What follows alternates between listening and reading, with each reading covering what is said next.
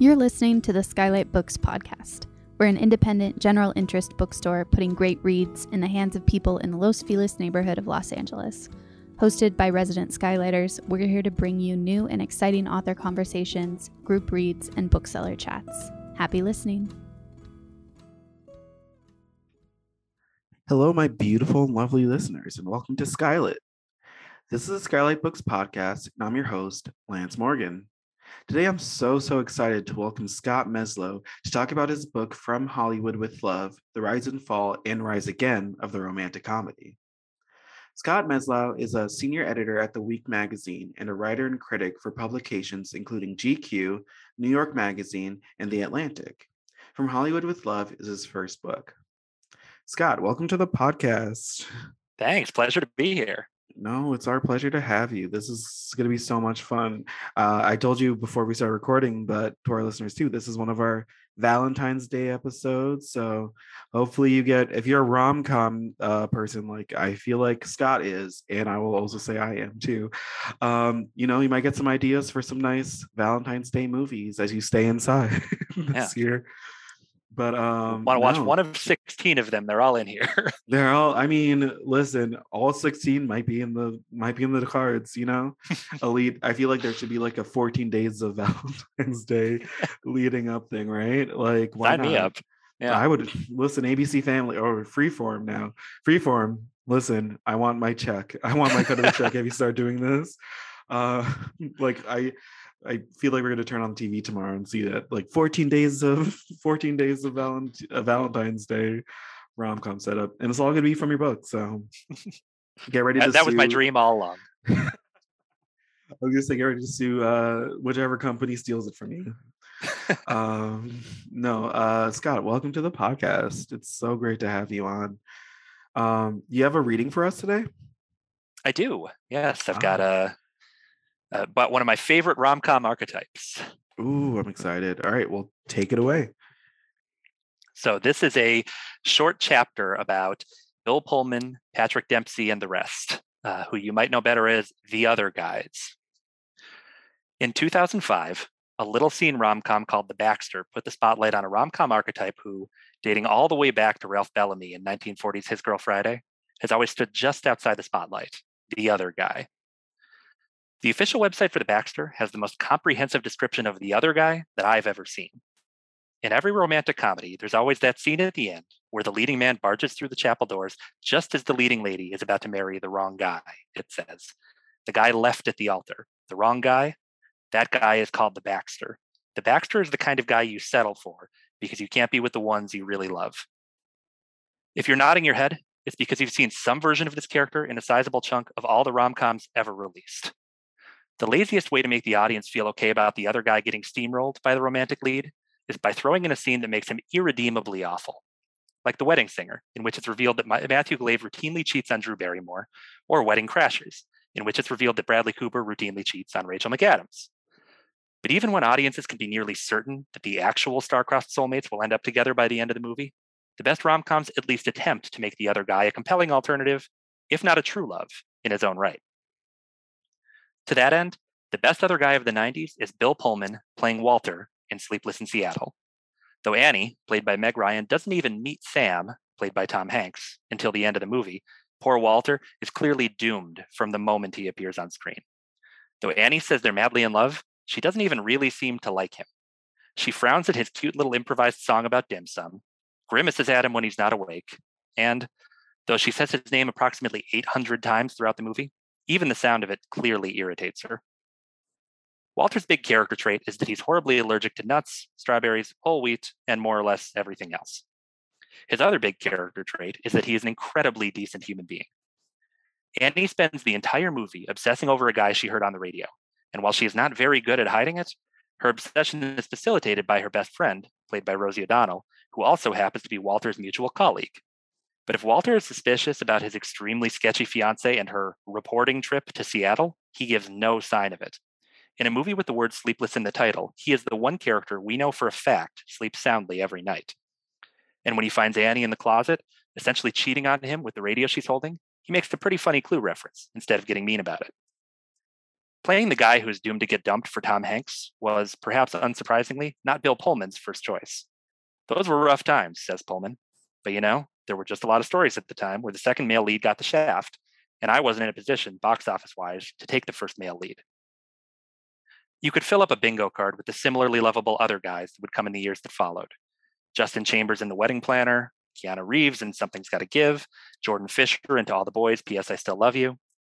But there's one that deserves extra attention Patrick Dempsey playing Andrew Hennings in 2002's Sweet Home, Alabama.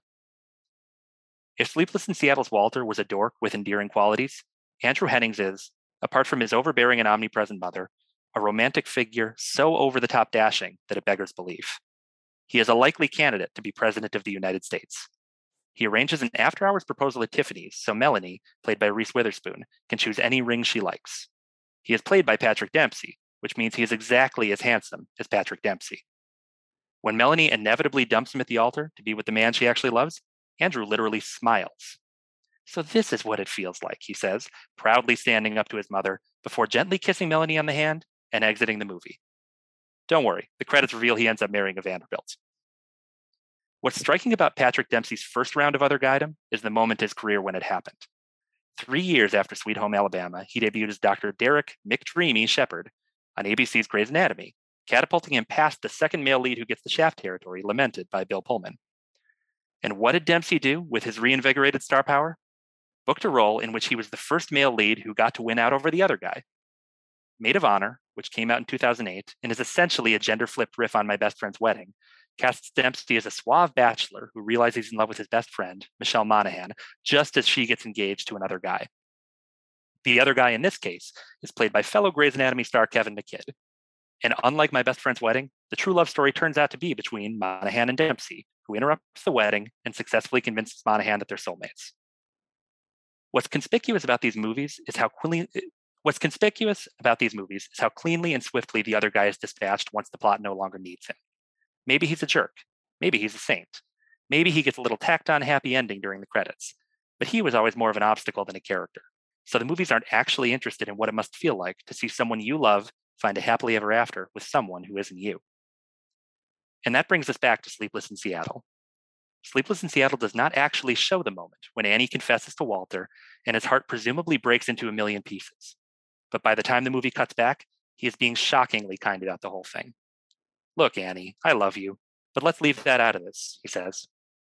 I don't want to be someone you're settling for. I don't want to be someone that anyone settles for. Marriage is hard enough without bringing such low expectations into it, isn't it? Annie gives the ring back and asks if he's okay. But precisely 27 seconds later, she tells Walter that she has to run off to the Empire State Building, where the windows have been illuminated with a giant red heart so she can be with the actual man of her dreams. Sleepless in Seattle immediately cuts to the streets of Manhattan, and the rest of the movie is Annie and Sam's unforgettably dreamy meeting on top of the Empire State Building.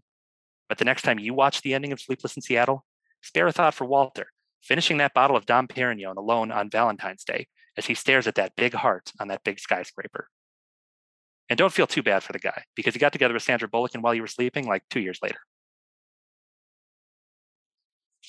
Loved it. I mean, any way to uh, talk about um, Patrick Dempsey's uh, interesting romantic comedy to Grey's Anatomy, back to romantic comedy pipeline.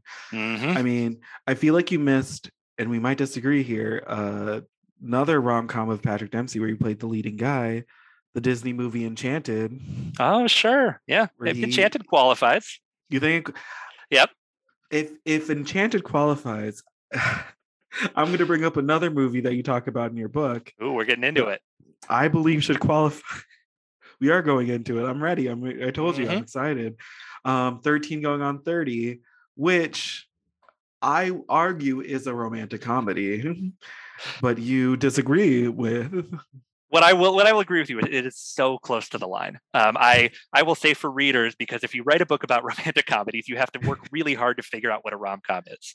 And what you Mhm. figure out quickly is like people talk about The Devil Wears Prada as a rom com all the time. That is not a romantic comedy. No. That is that is a movie about a woman doing a job and having a difficult Mhm. relationship with her boss, where Adrian Grenier occasionally shows up to be annoying. like the the romance is not the primary arc. So right. my test was pretty simple. It was two things. Does the movie make you laugh more than it makes you cry? And Mhm. once that's established, if you pull out the romantic plot of the movie, is there still a movie or is there nothing there anymore? And my argument for 13 going on 30 would be there is still a whole story about a woman realizing that she didn't like who she was becoming and figuring out how to be the person that she was when she was 13, essentially. Yes. But my argument there is if she if it wasn't for the romantic part of it, she would never realize that. There were it, it doesn't like the end where she even goes back and tries to um go back to her past is spurned on by finding out that the person that she really should be with is marrying somebody else, right? It's true. You're not wrong about that. But she knows she's terrible before Mark Ruffalo has re-entered the picture at the same time. Right. A hundred So- percent. So one way or another, there is change coming for that character. Now I will I will concede this is totally semantic and it is so close to the line that you, if we talk for three more minutes, you may convince me I have completely screwed this book up and I needed a chapter on that. And we're going back to the print. We're taking it off the we're taking Yep, it out of the Time to pull every copy. It's time. No, because well, my last because I did have a I did have one more that might convince you is Please. that the same thing with You've Got Mail. If you take Mhm. out the romantic part of it, you pull that out. There's still the storyline of a woman fighting um, big business and losing her losing her small business. Right. Um, losing her small think- business to this this uh, rich guy who's coming in and taking over her neighborhood. That's interesting. I that doesn't sound like a very good movie. You're right that it's probably still technically a movie. If he's just an invisible cipher and she's just this poor woman being crushed by Barnes and Noble, uh, that's yeah, that's probably not a pitch that would sell in the room. But you, th- this these distinctions get very strange when you try to break them down like that. So I, I tried to hew to the line of what I was completely confident was a romantic comedy. I know, and that, and that's what I like. That's what I really liked about the book too, is that you have your you never make it seem that you're the you are Mr. Romcom, even though you kind of are Mr. Romcom from this. You you're you're your own uh rom-com visionary in a way. You are the person you make your own rules for what you see in rom-coms, which I think everyone should. There's Yeah. rom-coms are that kind of space. Um could you tell us um you you were we were talking about a little bit, but your rules for rom-com. What makes a rom-com to you a rom-com?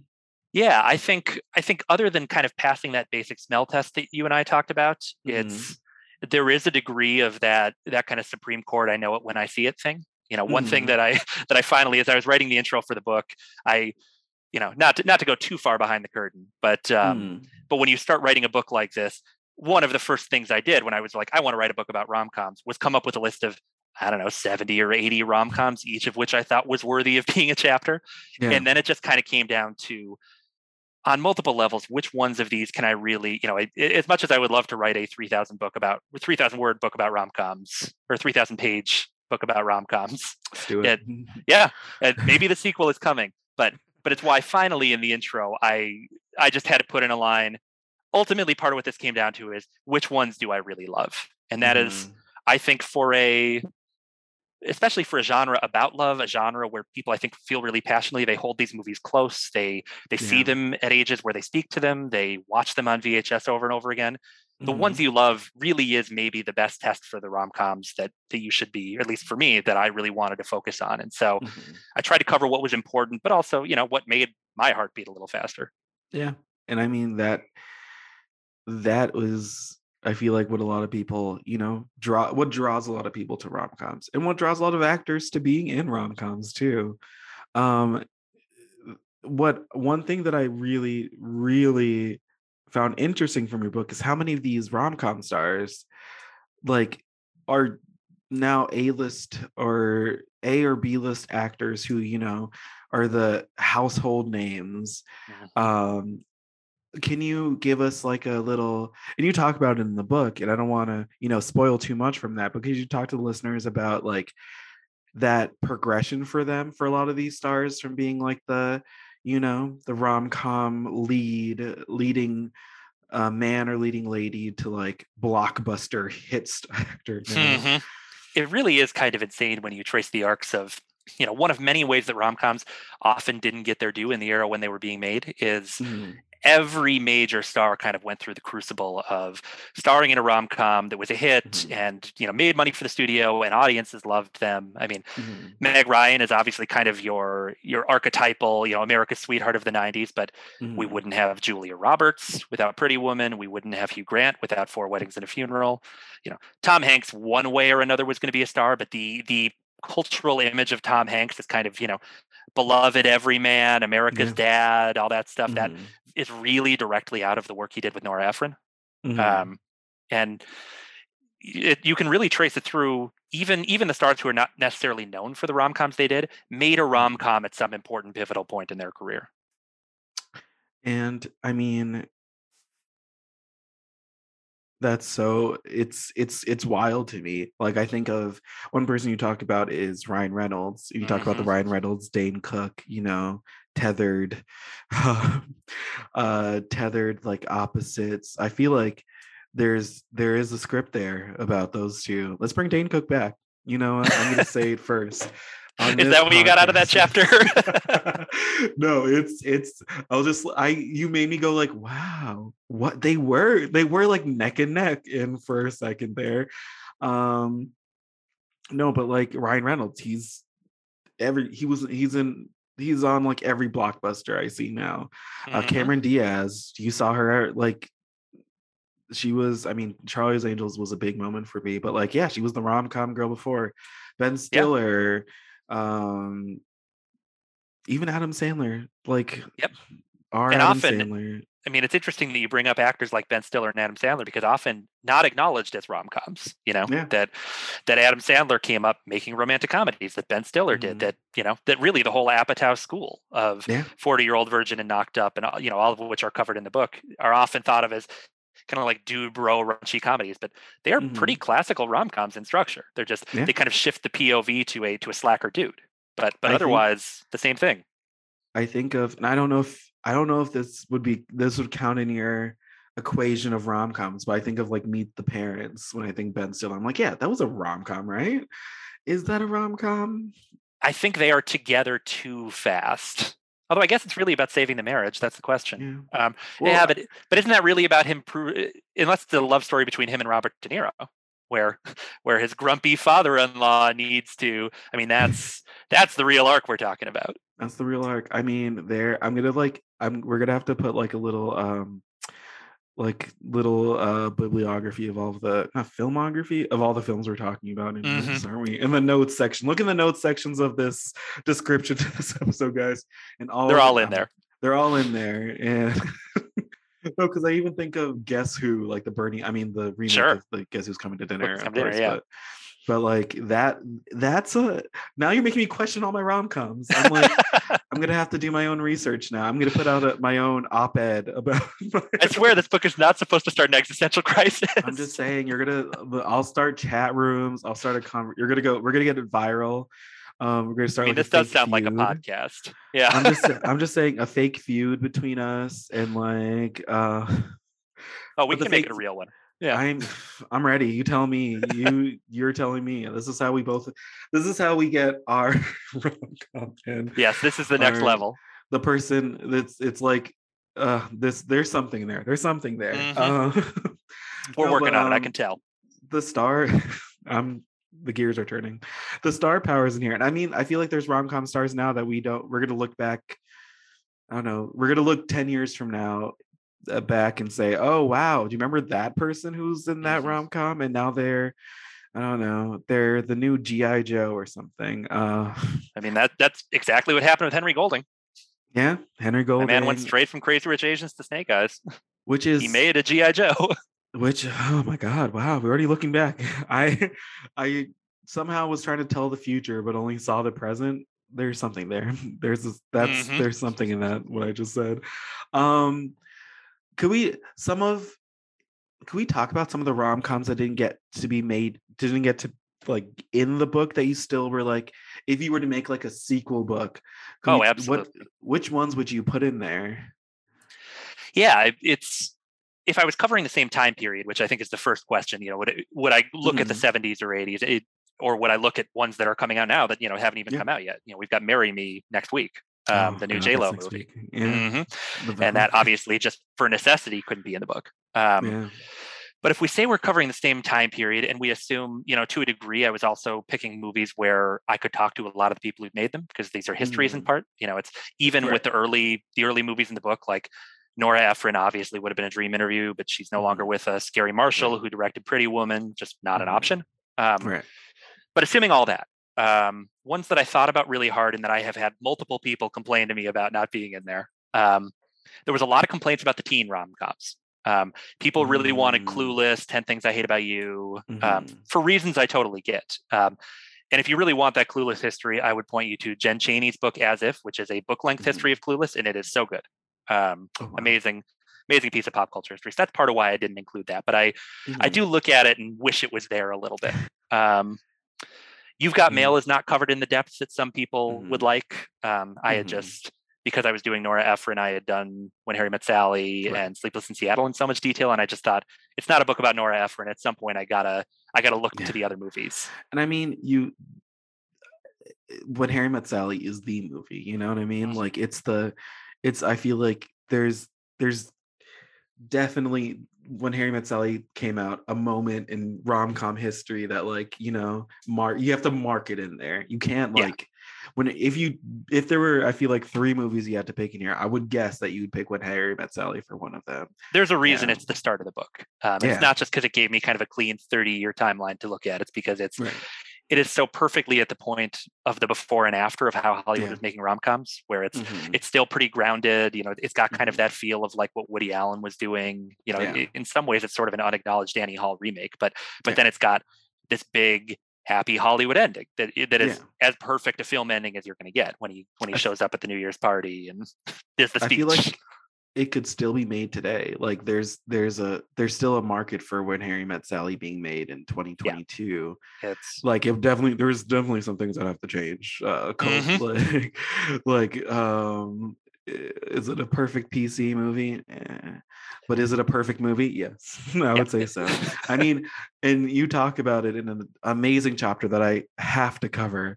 But I feel like when Harry Met Sally has two of the most iconic best friend characters Mhm. with Carrie Fisher and um and Bruno Kirby. and Bruno Kirby Yeah. because they um the the best friend characters who are the you, uh, I'm trying to. I need to find my own husband, or oh, you gotta, uh, getting divorced sucks. Let's go to a baseball game, stuff like that. Like, Yeah, and then of course they end up together. No, genius uh plot twist to put those two together and have them have amazing chemistry with themselves. Like, it's I so good. It's so in like a way that I'm just like, why haven't other movies done this like that? and that scene where where they're each on the phone with the other one after Harry and oh, Sally yeah. sleep together, and it's Oh, just yeah. Rob Reiner doing great camera stuff where they're going back and forth and talking to each other. It's so it's so that movie is just delight beginning to end. It oh, is yeah. as much as it makes me cliche. I, it is my favorite rom com. I I adore When Harry Met Sally. It's one of those that I, if someone was like, I've never seen a rom com before, I always am like, when Yeah. Harry Met Sally, let's put it on. Let's. Put It's the one you show to aliens to say like this is how humans make romantic comedies. Yeah, and then be like, uh, oh, and then be like, I feel like they would start worshiping Billy Crystal as Yeah. a god or something. I mean, as do we all, right? I mean, listen, he should be, and good for. I mean, he went on to star in. I mean, a rom com of its own, Monsters Inc. Pixar's wow, we are stretching the I mean, definition. John, I mean John Goodman. They to, uh, are they a um is it about a family in the making with John John Goodman? Yeah. It is quite an odd and- couple. Yeah, Yeah. right. I'm just saying there's there's something there. I'm I, am telling you my book's going to come out soon. Um to love with Hollywood. Would that be Can't I wait. mean, I mean the feud started. I, I would love to Um, read it, like someone covering this exact period, covering totally different movies. I would Oh nothing would make me happier than reading that book. I've don't tempt me. It's don't tempt me.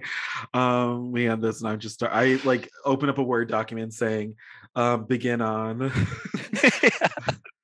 open with. Um, no. Uh, I. What other movies would you have in there though?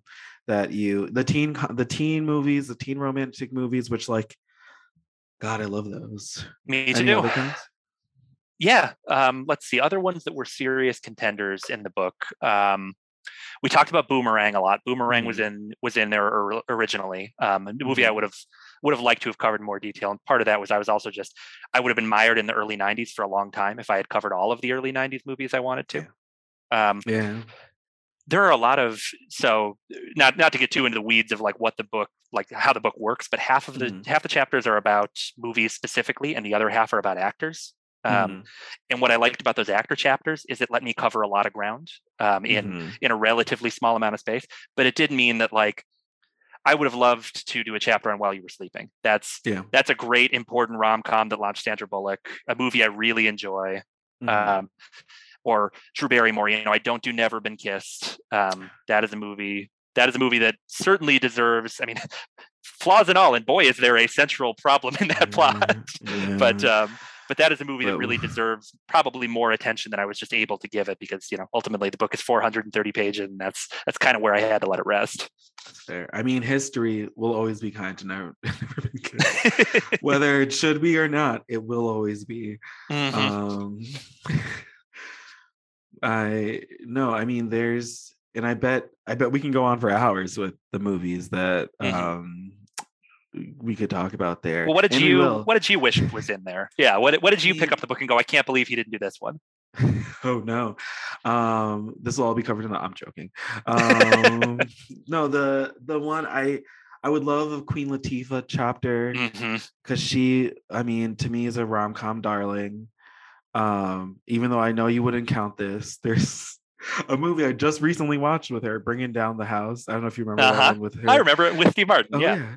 And I do think there's a rom com subplot there with her and Eugene Levy, which I've never seen. Ke- I when I think chemistry in a movie, Eugene Levy and Queen Latifah, it just, ooh, a Really? per- like I. If you haven't seen it, re- I would say revisit. it. I I have to yeah I, I saw it when it came out and I have not seen it since. That was Queen Latifah. I did look. I mean, she's she comes up kind of obliquely in the book, not a lot of detail, but but um but that is a movie that I did not look at for serious consideration. So I apologize. and you will look at it, you will disagree with me. I will revisit it. Honestly, I'll let you know what I think. Yeah. please, please do. But that one, uh, Angela Bassett, I feel like Yep. there's there's a mega chapter on her there of like we her. do have Waiting to Exhale in the book, Yeah. so I think that that at least covers a very uh, an important movie and got a movie I love. And I mean, boy, is she amazing in it.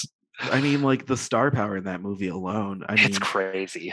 to the the Whitney of it all too. Yeah. Just like I mean, Whitney also who a one maybe not the romantic comedy, but she dominated like the romantic scene in a lot of ways Mhm. too. I mean, I mean, yeah, the bodyguard doesn't fit into my book, but you have to talk about it in You have to terms talk of about the bodyguard. yeah.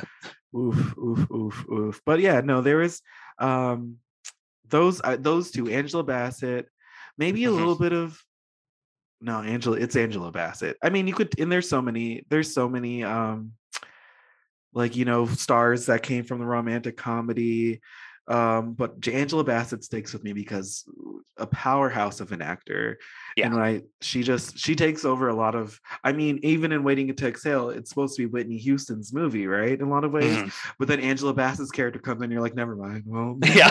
her, her. I mean, I can't. You still see the that um, Burning the car. her burning the car down Yeah. today. That's that's impact. that was is- there's there's art in the book. You know, I, I had an artist do an original illustration for all the movies covered, and when we were Yeah. discuss, discussing which scene to do from Waiting to Exhale, it's like, is this even a conversation? It's- clearly yeah. burning the car. burning the car down. It's just gorgeous uh Yeah. to see her do that and just like walk away from that and you're just like wow Mhm.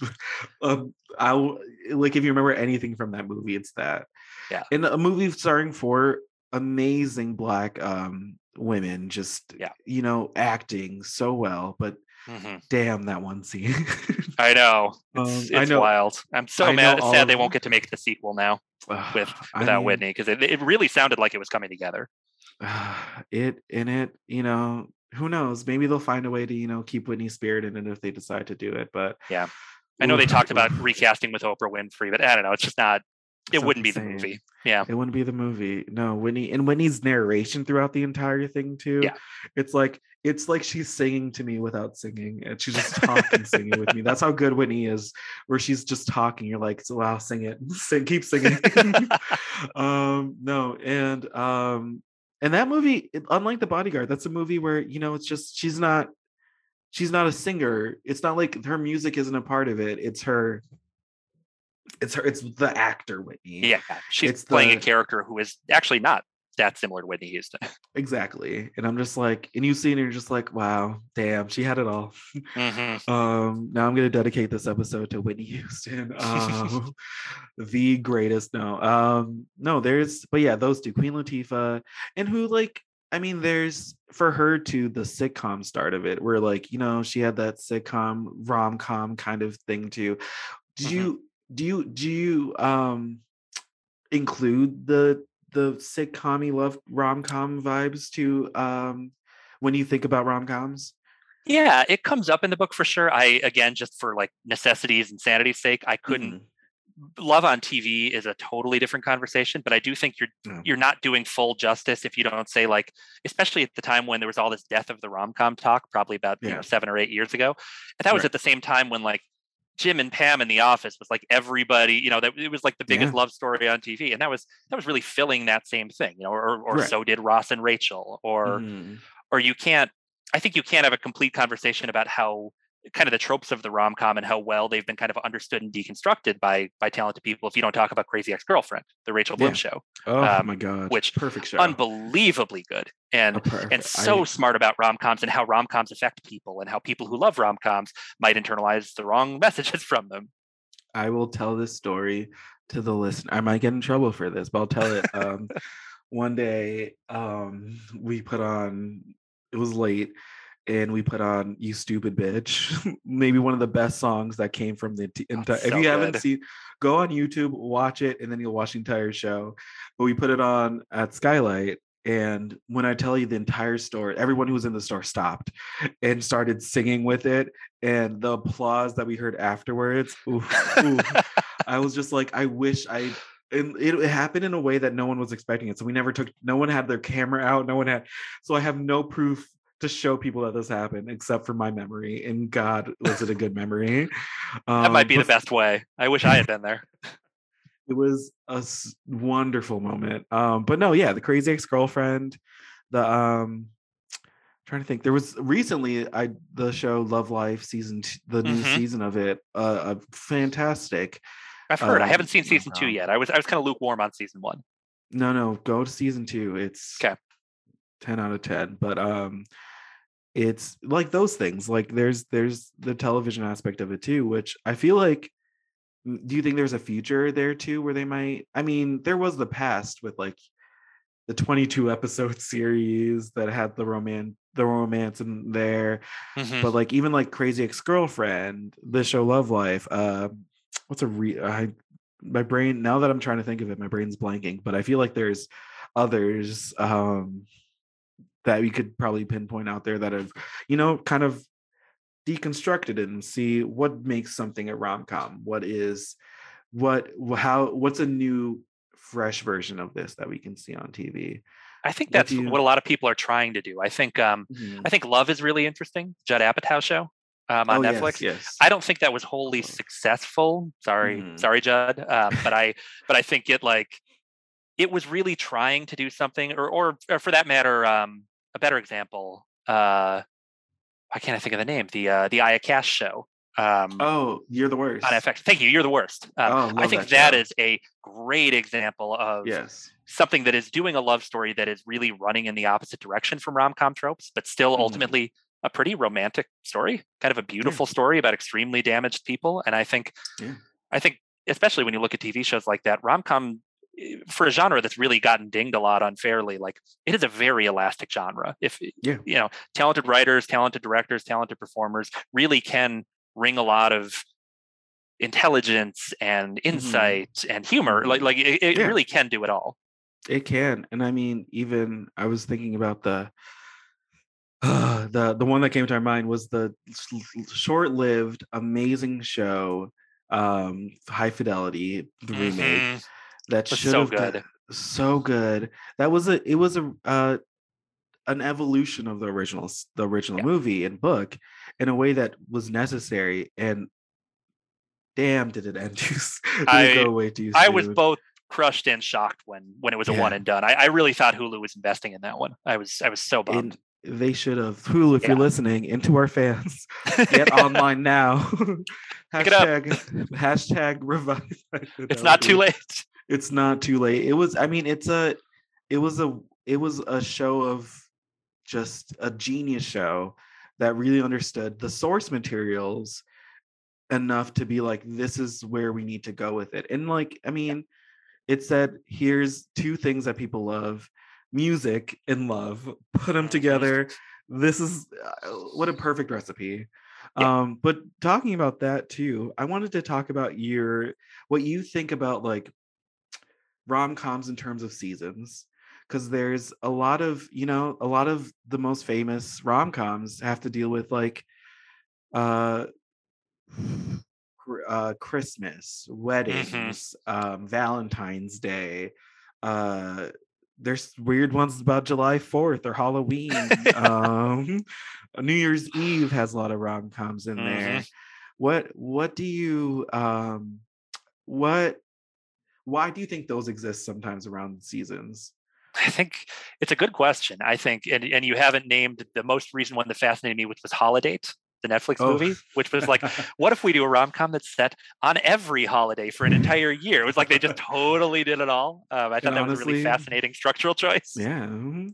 I mean, the recent one I think of is the Kristen Stewart um Oh, happiest season. happiest season, which I would say knocked it out of the park. There Yep, Great knocked of the park in, term, in terms of like the people were talking about it, invested. Mhm. There was It was their biggest movie that year. That in Yeah, Palm really? Springs. It was Hulu had a big year for rom coms. Yeah.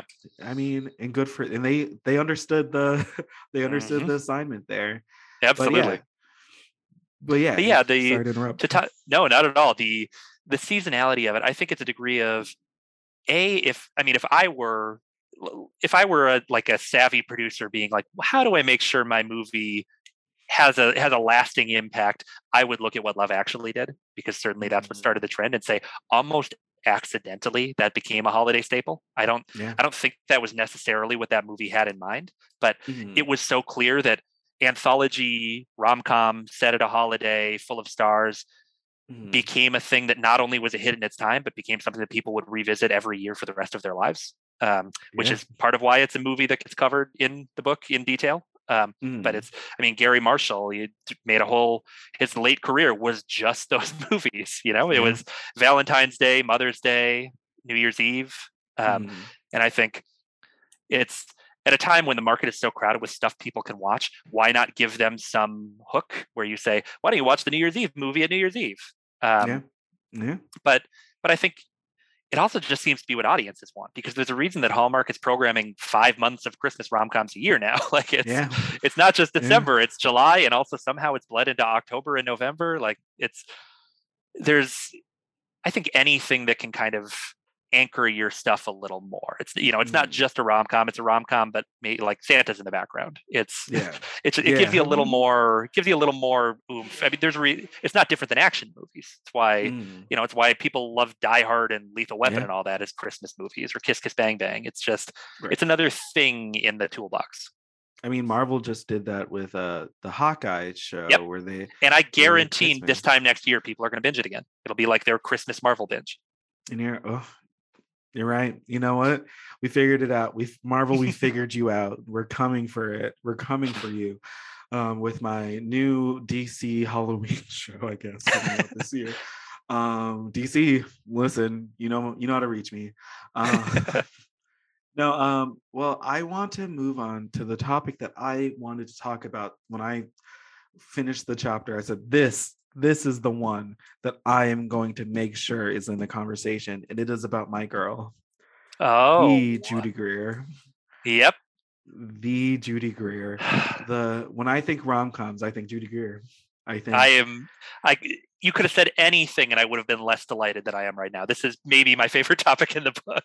she is she i every i from the first time well, i forgot the first maybe it was it was either 13 going on 30 or the Mhm. wedding planner hmm where i was just like who is this Yep. and she's stealing every scene Yep. she is the person i i never i think i was the per i always was like i don't want to be the main character i want to be the judy greer because she is she is the one who she's the smart one. She's the one who's like giving the advice and being like, this is what you should do. Or you need to focus on your career. Or 13 on going on 30, secretly kind of the villain too. Mhm. Like genius woman. Uh why and I ask why, fully knowing that there truly is no other answer than she's amazing. But why cover do a whole chapter on her? Oh, I mean, for starters, it's And not a amazing is whole where it starts. Yeah. um, she i love part of what was fun about writing a book about rom-coms was kind of Mhm. breaking into those archetypes a little bit and Right. if you were going to you know much much like the reading i read at the top was about the dude who gets Mhm. dumped you Mhm. you cannot have a serious conversation about what was happening in rom-coms especially in the 90s and 2000s if you don't talk about the best friend archetype um, because it is a it is so important and it is so Yeah. thankless it is Yes. you know, oh, I I talked to Judy Greer for the book for a while, um, and she had so many. Ugh, A, I, yes. I, I mean, I, I hate, I hate to tell tales out of school, but everything, everything you would hope, she is the nicest, coolest person. like it was what a what a delight. If you if I you see be Judy. Greer in a movie and you were like, I wish we were friends. I, I wish we were friends too. She really is the coolest. I Um, want to be her friend. I want to be like the Judy Greer's best friend. I feel like that's the, that's the imagine getting that role. I would yeah. you would have thought I was the next um Iron Man. I would have been like, yes, I did it. I made But- it. Part of what was so great about talking to her about those roles is there's so much stuff that you wouldn't know goes into it. I mean, the reason that Mhm. she played so many of those roles in a role is be it's really hard. It's because Mhm, those are characters who are total ciphers on the paper more often Yeah. than not. They mhm. they are stuck with delivering exposition. She has a she has an amazing anecdote about how she had to carry a can of soda a certain way in this movie she did with Jennifer Aniston because Mhm. there was product placement deals that they'd made and Jennifer Aniston wouldn't do it because she had a different deal with Smartwater. and so it's like, mm. and so Judy Greer had to deliver her often very boring exposition, but do it in an entertaining way while also making sure the label of a soda can was facing the camera. And like, what a specific and strange job. And if you watch that movie, you would not notice a thing. It is, it is totally seamless. She puts she takes all these boring lines and she finds ways to put all the spin and pepper on them and make them funny and memorable. It's it is it is such an interesting and strange part of how rom-coms are constructed. And so her her and Kathryn Hahn were the two where I was like, yeah, we gotta we gotta talk about what those actresses have done in this genre. It's it's really worth unpacking. the Kathryn and like two women who like again household names. Like Mhm. you bring up Judy Greer, people are like, yes, the and they immediately they're like, this is my favorite Judy Greer. Yeah. I feel like even the movies that she's in, you don't think about like you think about Judy Greer first and then like the other characters. The Yeah. She's she's she like I feel like she even in the book when you were uh her quotes from her, she was just like, I'm glad I got to be the best friend and not the star. I'm like, no, but you are the star. you somehow became from all these roles just the star when it, i people people see judy greer and they're like it's like seeing stan lee in a marvel movie you're just Yeah. like there she is it does feel like the internet gets it. Like like even if the studios were kind of underappreciating those performances, the internet has really rallied around what was cool about those actresses. And I that is Mhm. just delightful because boy is it deserved. oh yeah kathryn hahn is in my house me and my roommate just a regular talked about subject dude. We're like oh my god what do you think kathryn hahn is doing right now just that just that just i mean and just the but the like yeah the talent of those two to be like you know there's a reason they both kept starring in these starring in these movies right Absolutely. And doing it Um, well. doing it well but like when you i mean they she's she's grown so much in her career judy greer specifically how do you think she'll ever return to rom-coms I would love that. When we talked, she sounded kind of done with it. Um, Mhm. at least with doing the best friend type stuff. She, as much as Mhm. she appreciated all the, you know, all the credit and attention, she was also like, I've done a lot of stuff since I was kind of in this like yeah best friend. I mean, it really has been like 10 or 15 years since she's done one of those crazy. roles. Um, probably the last one was playing for keeps. Um, and even Oh, then, she wasn't the best friend. It was just a large ensemble. Um, Mhm. And that was, God, 2011 maybe. Um, Wow. so she's, so, so it's been a while since she's done it, but I, there's a, Kathryn Hahn actually has a great line about how she wants to make a rom com with her and Judy Greer, where like Kate Hudson occasionally runs around in the background and it's just about like what the best friends do. And like, that is a great pitch. Someone should absolutely greenlight that movie. I, I would I- love to see it.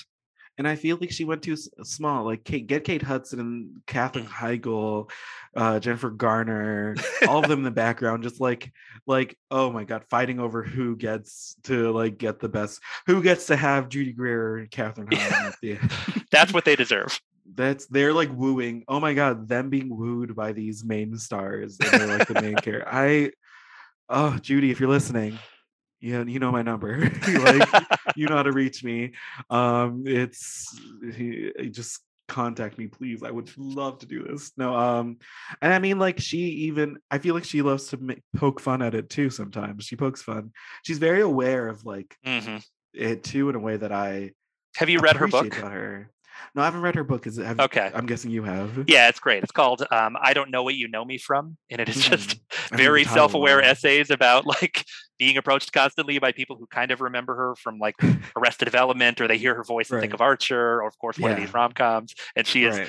she is very, as you have to, has a real sense of humor about like an interesting place in the Hollywood firmament. But Yeah. but like you said, I, I really do think she has finally gotten her due relatively Mhm. recently. and yes but also just and i i mean i grew up i was a kid during the greer renaissance of the best friends but like even when i as a kid i remember the in school would be like oh my god judy greer i she's she was a guest star in this tv show and then just like hour long conversation about which movie we loved her most in and like stuff like that If she was like we would see because our parents would be watching those movies and we'd be like in the background you know watching a little bit and so she was i feel like for like millennials from both the from like what are they calling elder millennials the elder Oh, millennials dark. to the to the young the young millennials um she was there she was always there Mhm. for us. And i mean every i feel like there's definitely for newer rom-coms that like are being made. Netflix definitely has like a picture of judy uh judy greer just like on the wall during casting like is she close is she close enough? Are they close enough? Who knows like we have to get the perfect person to do it. Totally. like all these actors are like studying her films being like wait did she is that a choice Yep. i would i mean i would go to the judy school uh, judy greer school of best friend uh, oh yeah, learn from the best. If, if, if you're going to aim, aim for the top. oh yeah she's she her masterclass masterclass i don't understand why you haven't started this yet That's probably coming up. Um, it's probably coming um well i well actually i want on that if you were to be a best friend for any of the any of your rom-com star heroes who would you be it for Wow. Uh, actor or character? both so Okay. I'll, I'll let you do one actor one character Yep. Uh, I think it would be very fun to hang out with Matthew McConaughey collectively, his rom com Mhm. persona of kind of like Mhm. fast talking charmer, usually wearing a cool suit, usually with a whiskey. Good enough. Mhm. Great. Sign me up. I'll I'll sit on the porch with him and hang out with Terry Bradshaw. You know. Yeah Uh, I and I immediately was like failure to launch. yep. See, there you go. That's, I I- think. Un, one of the most unbelievable rom coms, I will say, because how does Matthew McConaughey not like how does how is he like the lovable loser? You know what I mean? I was just like Matthew McConaughey playing himself as a lovable loser. I don't see it. Yeah. They they they too far. They went too far that time. Yeah. oh, And- but go on. Which character? If you told me I got to do one, it would be um, Erica Barry in Something's Got to Give. I want to go hang out at Mm. that big beach house in the Hamptons Yes. and have all the good food and sit by that pool, and Jack Nicholson will make fun of me. It sounds great. Sign me up. it that um that movie specifically is always you know whenever i think of like my perfect place it's as diane keaton just on the pool cr- or in by the beach i mean crying into her computer while wearing a white turtleneck and a white. Yeah. like that's that's a perfect my perfect place my happy place Agreed. I, talked to the set, de- set decorator of, of that for the book, oh and my god she had amazing stories about how they put that together. i mean a, a genius a Mhm. person who a person who deserves the oscar today for literally role. Changed the whole kitchen renovation industry. I mean, it, it literally they Uh. quite literally they credit the whole kitchen renovation industry with people seeing that movie and wanting that. It's amazing. and I mean, that's rom com, the power of rom coms, Mhm. um, a powerful genre. Um, I we sadly have to wrap up, even though I'm having too much fun. and can go on for three hours. And should we? No. oh yeah, I think everyone wants it. everyone wants it. I mean, who doesn't love a six-hour podcast? Uh, so the last thing I wanted to ask you was um, if there was one thing you took away from. I mean, I'm guessing this is not your. This book wasn't you being like, "Oh wait, what's a rom com?" and then Yeah. starting to write the book. But like from your history of like loving rom coms to writing this book, what is one thing that you took you take away that you wish, you know, every single person who loves movies would take away from it? That's a good question. I think um, you're right. I went into this loving rom coms. You know, I, I, I was thinking Mm. about books I might want to write, um, having done film and enter, you know, film and TV journalism for a long time. And one of them was Mm. if I'm going to spend a lot of time thinking about a genre, watching movies in a genre, interviewing Mhm. people, there's that rom com seemed like a really nice way to spend my time. Um, and and to a degree, kind of on you know ground that had not felt like it had not been fully excavated. I really felt like a lot of these movies had not gotten their due, and I was excited to be able to champion them. And so, Mhm. in the process of reporting out the book, probably the thing that I came away with even more than I thought I would was an appreciation for just how hard it is to make a good mm-hmm. rom com and how incredible it is that there are so many eh, for for movies that have been so frequently under underappreciated. Yeah. Um, except by the audiences who love them, you know, but often very snobbishly dismissed by critics, not really given a lot of awards love, that sort of thing. Um, Mhm. to find a script that kind of crackles to find stars with that kind of chemistry to to direct it in a way that keeps it moving that keeps audiences kind of Mhm. hoping for these characters and keeping them invested like i i think it might be as hard to make a good rom-com as it is to make any other kind of movie in hollywood like a really good rom-com and i i hope that if people read the book or even just listen to this podcast although i hope you read the book um, Please but read the book. please, but if, Instagram plug, please. but I hope you walk away thinking there is there is really an incredible amount of talent and work in these movies that are that are so Mhm. frequently underrated, and I I hope they get their due. And they, I mean, they they make you feel good. they make That- you feel good. And there's there's a reason that we like that. We like I like to I like to watch them and be like, wow, there's hope. And Yep. then put on my white turtleneck and go sit by the stare at the window, drinking a nice cup of tea, looking out, and you know, Yep. that's it. See, that's the vibe. I'm more of a Bridget Jones in the pajamas with a giant Mm. glass of wine, but I do know Oh, that's that's me watching the movie. Afterwards, I put on the I put on the white turtleneck sweater and just the the um the knit sweater and just look out my window. That sounds I like a great night. I need to get a Diane Keaton wig, honestly, and just put that on too and fully commit to the bit. Um, no, I I actually I lied, and I have one more question I want to ask you too, if you don't mind. Absolutely. because I feel like the easy question to ask you is what's your favorite rom com, but I don't want to know. I want to know what's the next rom com you're gonna watch. Wow. It could be an old one. It could be something coming up. Yep. What's the next? What's the next one on your list? You're catching me right before "Marry Me" comes out. That is almost certainly the next rom. You're, you're telling me that J Lo is playing the world's biggest pop star opposite Owen Wilson in a rom com. That is that is like a reserve my seat a week in advance type rom com. I I am there. I I saw the funniest tweet for that the other day, which was, um, it's like you want me to believe that J Lo would dump Maluma for Owen Wilson. I can't see it. well, I'm pretty sure Maluma dumped her. Maluma. I mean, who knows? Who, who we'll have We're- to see we'll the find movie out to- when we see the movie. We'll find out yeah. when we see the movie, and we'll come right back here to talk about. yeah, it. can't wait. See you next Can't week. wait. No, no. I mean that movie. I I immediately someone texted me and was like, "You got to watch a trailer for this movie." Oh, And I, as a person who was in theaters to watch, what's the movie where she had the she was she got she um was gonna be a single mom, so she was gonna she got babies, she got a sperm donor to have these babies. it's either second act or the backup plan, and I can't the backup remember plan. which. Is It's it okay? Thank plan. you. it's the back, and I in theaters to watch that because I was like, yes, I'm a J Lo. My parents were my parents made us watch um the wedding planner. Uh, Mhm. made uh is it made in Manhattan? Yep. Um, the oh, what's there's one I can't remember off the top. Which the Gigli, Jersey Girl, Jersey Shall We Girl, I Dance? mean, there we go. Shall we yeah. dance? Oh my, shall we dance? Monster-in-law. I actually wrote a paper on Shall We Dance because I was writing paper on like the masculinity uh, Oh. dance culture, and then I that's when I discovered Shall We Dance, and I was just Yep. like, oh my, why does no one talk about this movie? It's good. The- Yeah. it's she's using two of her talents, dance and Mhm. acting. Like she, Um, no, I mean that. I mean she she. I grew up with J Lo as an actor, actor, singer, and dancer, and so I mean, will I be in theaters for Marry Me? Yeah, of course. Can't wait. Of course. Will it will it live up to my expectations? Sure. Sure. It would be hard for it to disappoint me. Even a It bad version of that movie is a good movie for me. I I mean Owen Wilson too, back to his Yeah. rom com roots. I just another rom com star that I wish would be would go back to his. I think we're gonna see a lot of stars to return to their rom com roots. That's a prediction I'm gonna make from now. I hope you're right. I certainly think the genre's on an upswing.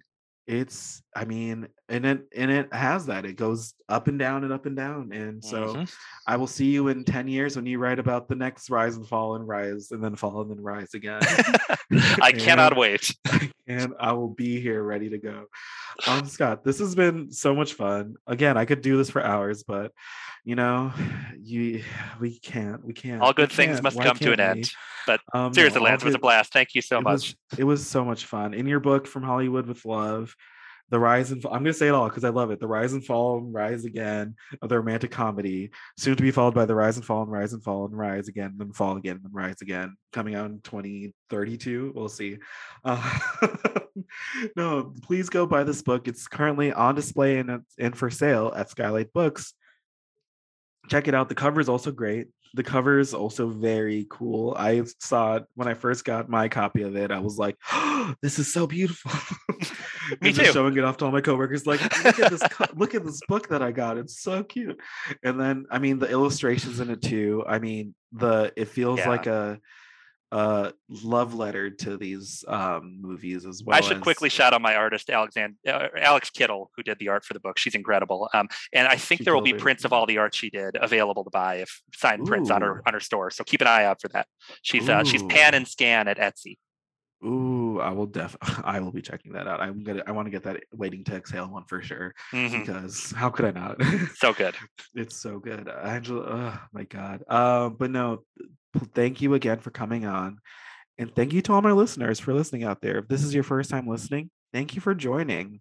Um, please go back and listen to our other episodes. If you're returning, thank you for coming back. I appreciate you and I love all of you. And please come back next time and check out our check out our podcast in the future. We have some really good guests coming up, but you guys all have a beautiful and great and perfect rest of your day. Do something good for yourself. Thank you for listening to the Skylight Books podcast series. Please don't forget to visit our website at skylightbooks.com and make sure to follow us on Twitter and Instagram. Also, don't forget to subscribe to this podcast for more author talks and bookseller conversations. You can find us on Podbean, iTunes, and Spotify. Stay safe and healthy, and we hope to see you back in our store soon.